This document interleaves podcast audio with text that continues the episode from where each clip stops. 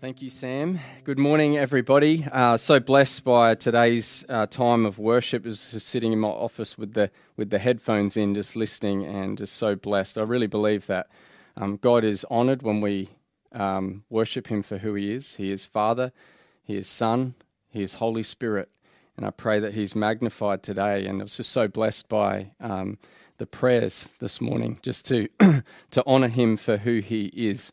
Um, if you want to, if you want to, uh, I guess know a bit more, or saturate yourself a bit more in who God is, I'd encourage you to check out the uh, Why It Matters podcast that Sally and Kerry are putting together at the moment. It's absolutely fantastic content. If you haven't listened, checked into it yet, uh, I started listening to it last week uh, where they talked about God the Father, and I was listening to it as I went home. It was just really filled my heart with worship. So I'd encourage you to go and check it out. You can check it out on Spotify. It's the Why It Matters podcast uh, put together by Sal and Kerry. They have a lot of fun with it, but there's just a lot of deep truth in it too. So check it out, and I know you'll be blessed by that. Um, the other thing is, is this Tuesday night we have our Alpha course uh, starting. I just wanted to say it's not too late uh, for uh, you or somebody that you know to join in. If you're very new to the Christian faith, or maybe uh, you would say that you don't have a faith, it doesn't matter who you are listening today. I'd love to uh, connect with you on Zoom. It will just go for one hour on Tuesday night. Uh, I'll respect your time with that. Um, we watch a 20 minute video, have a, an open discussion about matters of faith, and I'll be leading that course. And so I'd love to love to connect with you. So send me an email, uh, west at cityreach.com.au, and we can get you into the course uh, this Tuesday night. Well, let's pray uh, as we um, as we open up God's word this morning. Father, we are just so blessed to come and uh, we come to bless your name, but you bless us, Lord, when we focus our hearts and our minds on you. So we ask now, um, Lord, that you would speak to us through your word, uh, through this passage. In Jesus' name, amen.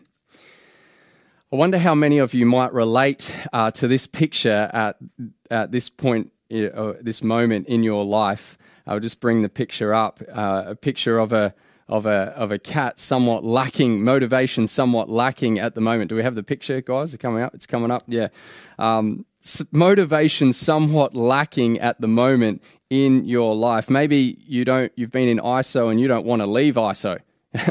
you've sort of you're there and you got comfy and you're on the couch and you've sort of lost your lost your motivation.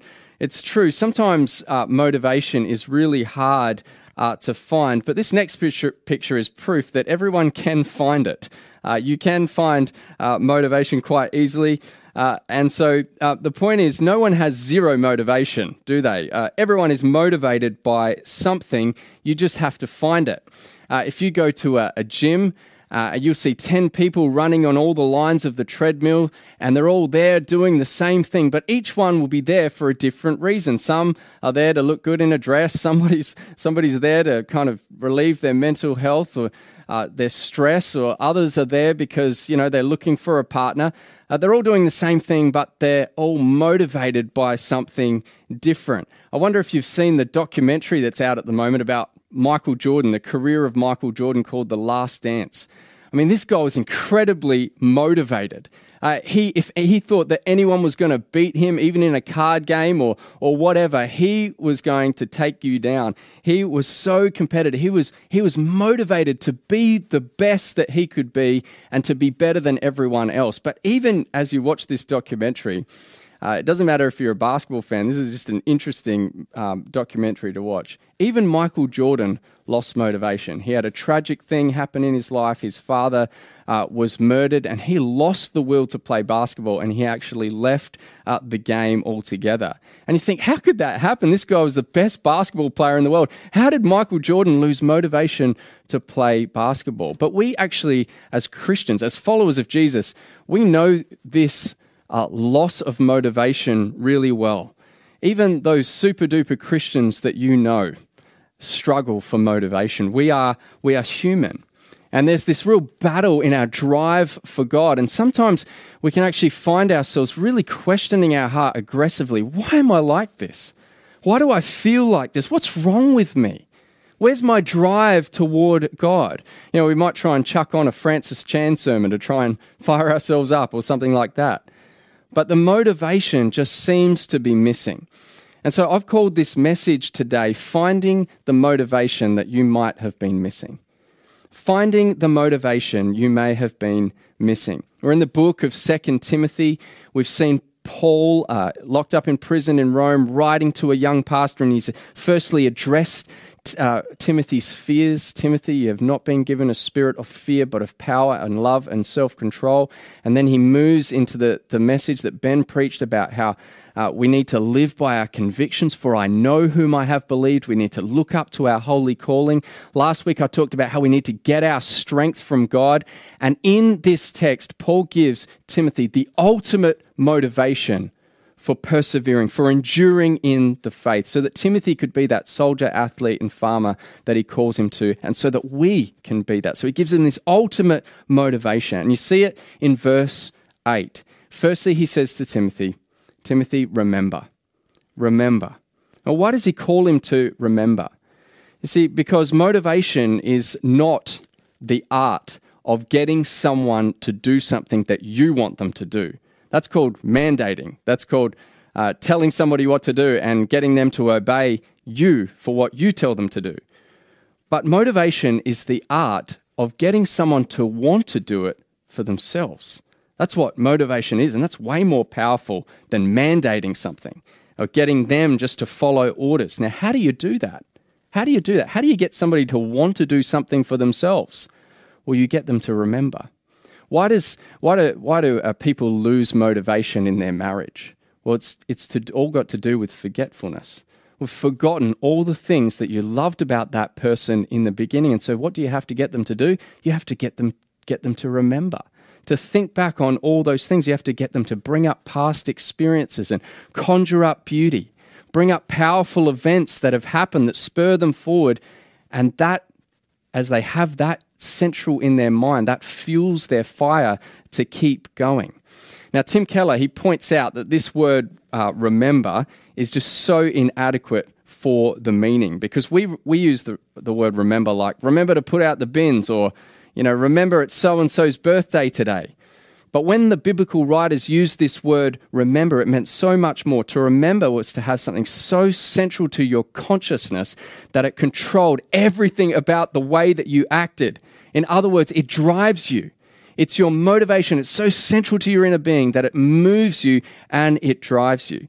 And this is one of the things that uh, Israel, all throughout their history, were rebuked for was their forgetfulness. They, they, they kind of forgot everything that God had done for them, and that's what made them fall off the wagon in their faithfulness. They lost their motivation to serve God, and so they were always being called to remember Psalm 103 forget not his benefits. And so a preacher will always be, be saying to you, hey, uh, Christian, remember to pray. Uh, remember to read your Bible. And to be honest, we're always trying to look for new ways to say that because we do really realize how important those things are to the spiritual life. But this is actually so much more than that. This kind of remembrance is so much different. This is reading and reflecting and praying uh, to God until your heart catches fire and it moves you into a different direction. It motivates you to act. It's not just the spiritual discipline of praying and reading because you should do. It's actually doing these things and having God so central to your inner being that it moves you to act and your heart catches fire. John Newton gave this uh, example. He says, Your friend is reading the newspaper, and you walk in, and as he's reading the newspaper, you see that there is a big, hairy, ugly tarantula crawling up his arm. And so you say to him, Mate, there's a big, hairy, ugly tarantula crawling up your arm. And he says back to you, All right, there's a big, hairy, ugly tarantula crawling up my arm. And he goes back to reading his newspaper.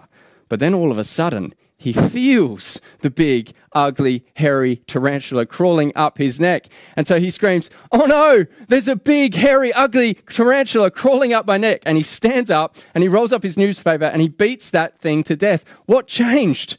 What changed? Well, first, the first time, he just received it as news. It was just news to him. He only heard about it. But the second time, he actually felt it in his inner being and it moved him to act. It moved him to do something about it. He was purely motivated by living in the reality of it.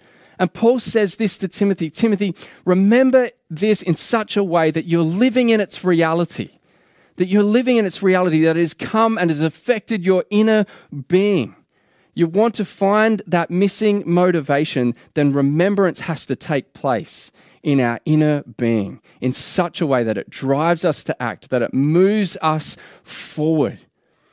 Well, what does he say? Call us to remember. To remember what? Well, he says in verse 8, remember Jesus Christ.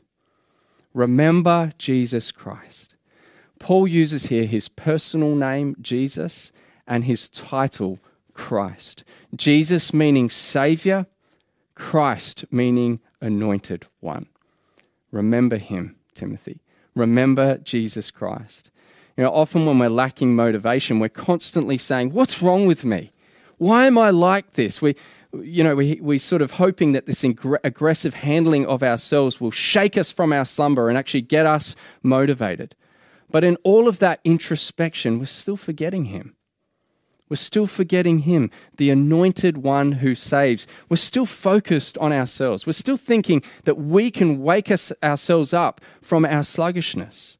And we're forgetting Jesus Christ. Of course, there's a place for self examination. The Bible tells us that, but too much introspection can take you to a place of defeat. And so we must inspect, but we can't introspect. Become so, so defeated by looking inward on ourselves. We're never going to see ourselves more clearly by looking deeper into ourselves. We're going to see ourselves more clearly by looking and beholding Jesus Christ. And so, where has, where has your motivation gone? Where has my motivation gone for enduring and following Christ? You know, it really shouldn't surprise us that we find ourselves in this way. We, we're human, we're, we're weak, we're not automatically passionate lovers of God. We're prone to wonder. We're prone, prone to forget. Even the Apostle Paul in Romans chapter 7, verse 15, he says, For I do not understand my own actions, for I do what I do not want, but the very thing, uh, but I do the very thing that I hate. We have a divided heart. Our motivation is consistent. Our lack of motivation is consistent with the fact that we're not as good as we think we are. And we're in a fight that is more difficult than we think it is. And so remember Jesus Christ, who knows you at your worst and who loves you just the same. Remember him. Don't just look on the inside. Remember Jesus Christ, who knows you at your very worst and he loves you just the same. And no one knew this more than Paul. You see, Paul, he, he was motivated by persecuting Christians. At one stage of his life, that's what got him out of bed in the morning. He got out of bed to go and silence the Christians. He, he presided over the stoning of Stephen. But then he met Jesus Christ on the road to Damascus, and everything about him changed. He experienced his love and his grace. And so, for Paul, the motivation to continue would always be the same. It would never change. It would always be about Jesus Christ. Remember him. He is the motivation for everything. You know, the, the big brown growling bear of religion and obligation, that will motivate you for a little while. That, that will motivate you for a while, but it's both exhausting and it's terrifying. It's grace that truly motivates. He knows me at my worst and He loves me just the same. Just think about that statement for a moment. He knows me at my worst and He loves me just the same. Is there anything that would motivate you more to follow Christ than that?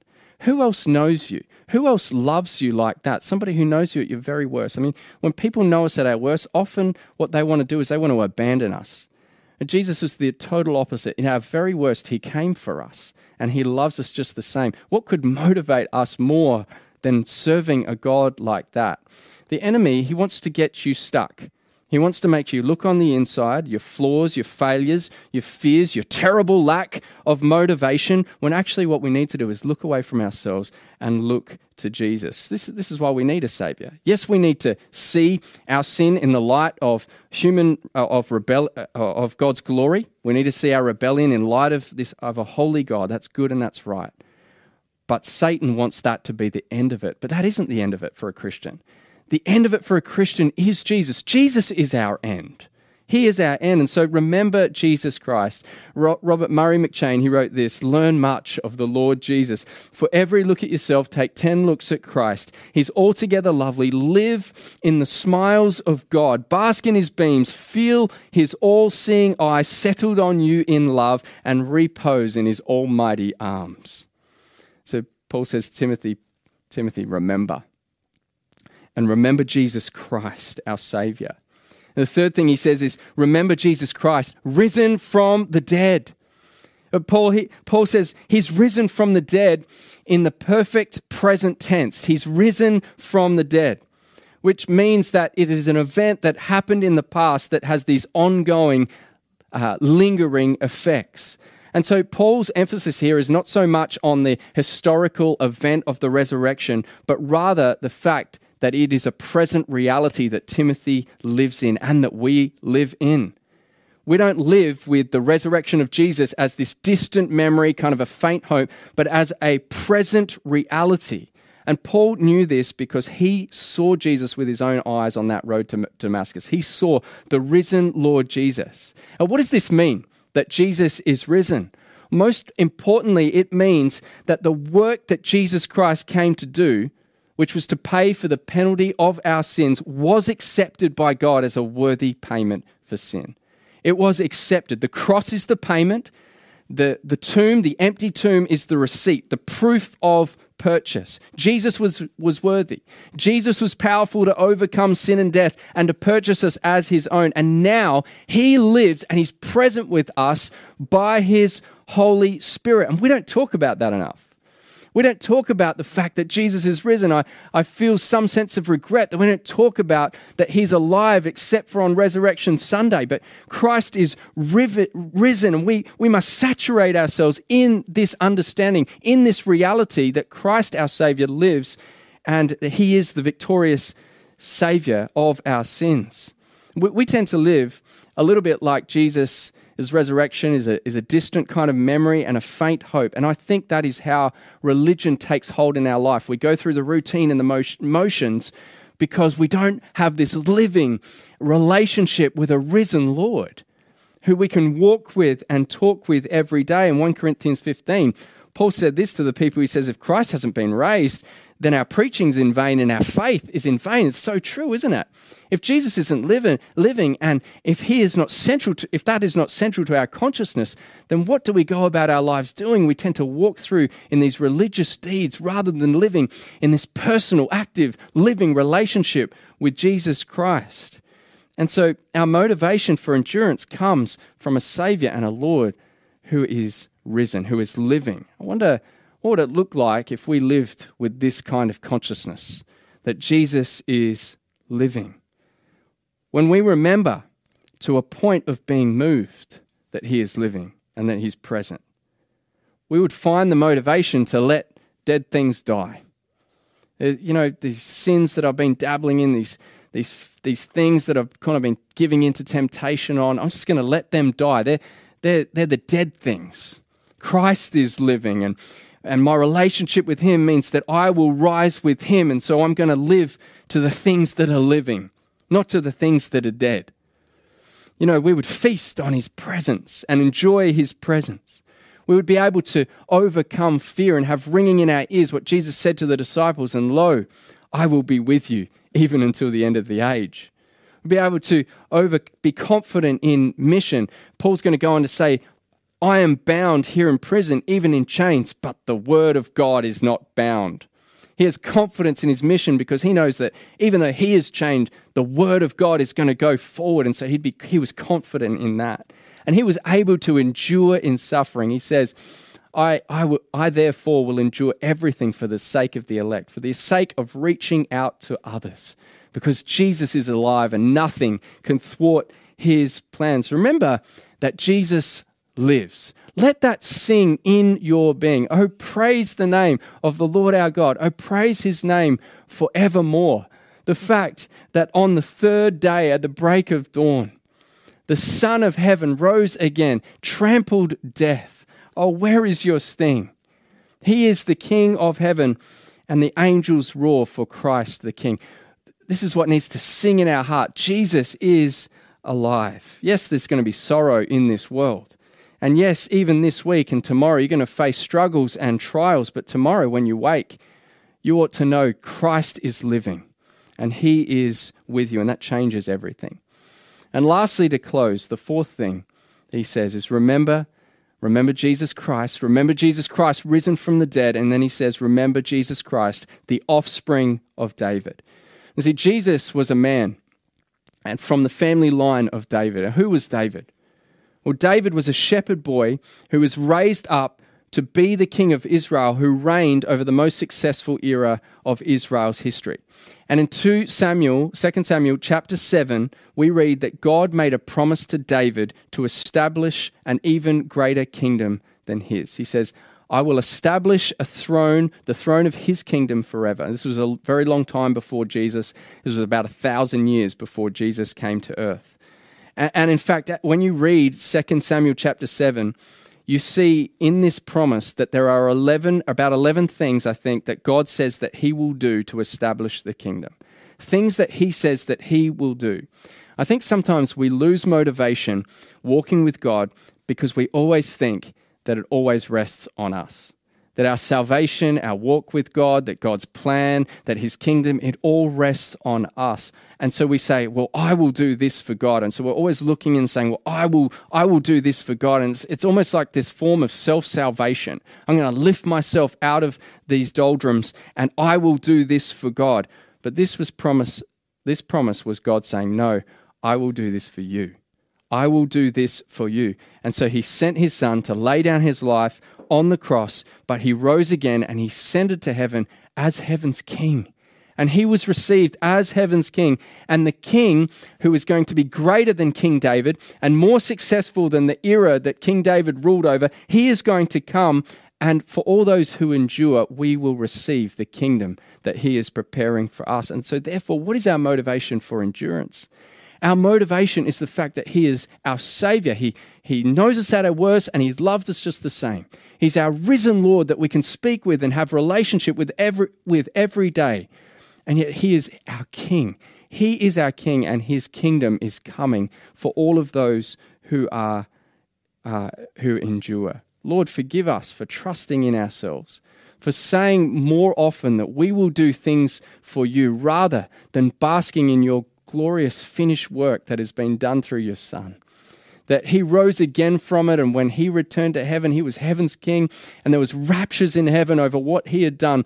And we, who are we? What have we done? Yet believed, just believed in his work. How do you find the motivation that's missing in your life? Don't look on the inside at your own sluggishness. Look at the glorious work of Christ and bask in it and remember it and think on it until it catches fire in your heart again. Motivation uh, that reminds me of, of a young woman, Mary, 21 years old from Iran, who late last year, and actually for some time, I heard about this week, has been campaigning for Christian rights in Iran where it's illegal to convert from uh, being a Muslim to being a Christian. And she she's been part of house churches uh, before, where she's actually been uh, taken, spent six months in prison before. This young girl, Mary, 21 years of age, and um, I was reading, hearing about this week how uh, in January, after uh, campaigning for uh, Christians to be able to exercise their faith more freely and have church and meet together and share the gospel. Uh, she was uh, arrested, uh, she was put in jail. Um, no one heard from Mary for a whole month and uh, found out afterwards that she was left out in freezing conditions. She was, um, she was beaten badly. Uh, members of her family were beaten badly. And, uh, and so last week, um, just last week, her sentence was confirmed. She went through a process uh, and her sentence was confirmed that she's going to have to spend three months in prison and also receive 10 lashes for what she's done. This is this 21 year old girl, Mary. And, uh, and, and three months in prison, three more months in prison, 10 lashes. I was thinking to myself, is it, where do you find the motivation to serve Christ like this? Uh, it, Mary's not a superhuman.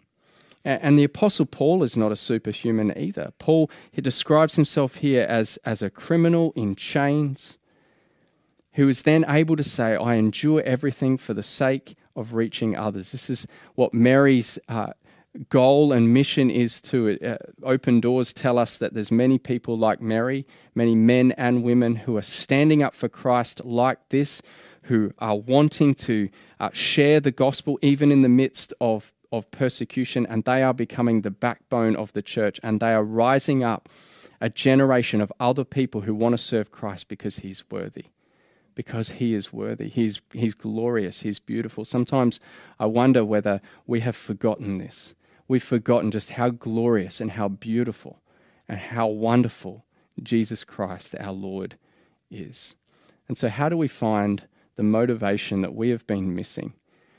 It's simply this remember Jesus Christ, risen from the dead, the offspring of David. He is our Savior, He is our King. And if we endure, He is coming for us to enjoy His kingdom forever. Let's pray. Father, right now I just want to call upon your presence for every person, Lord, listening in this morning.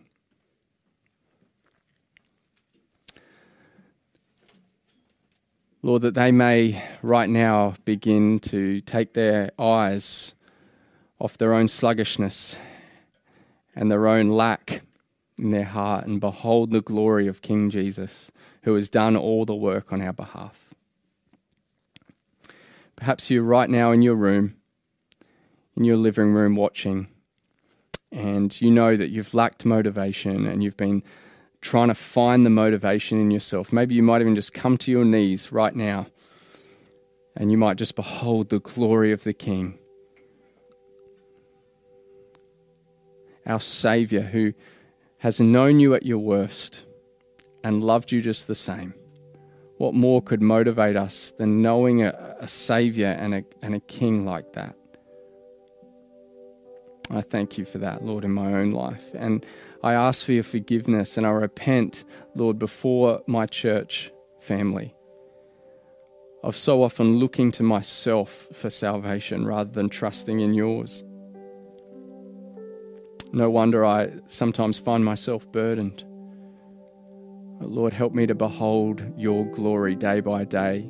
Lord, and I pray that our church family, Lord, would behold your glory, that we'd be able to wake tomorrow with genuine, real hope in whatever we're facing, whatever the struggle is that's testing our endurance and our faithfulness. May we be able to wake tomorrow knowing Christ is risen and he is with me, even to the end of the age. And so, Lord, I pray that you comfort your people today. Lord, would you do in their hearts what's needed to be done? Lord, may we not uh, just hide, Lord, behind the TV screen today, but truly do uh, the, what needs to be done to enjoy you and enjoy your presence, to turn from idols and worthless things. Let dead things be dead and walk in the life that you've called us to. I pray that and ask that in the precious name of Jesus. Amen.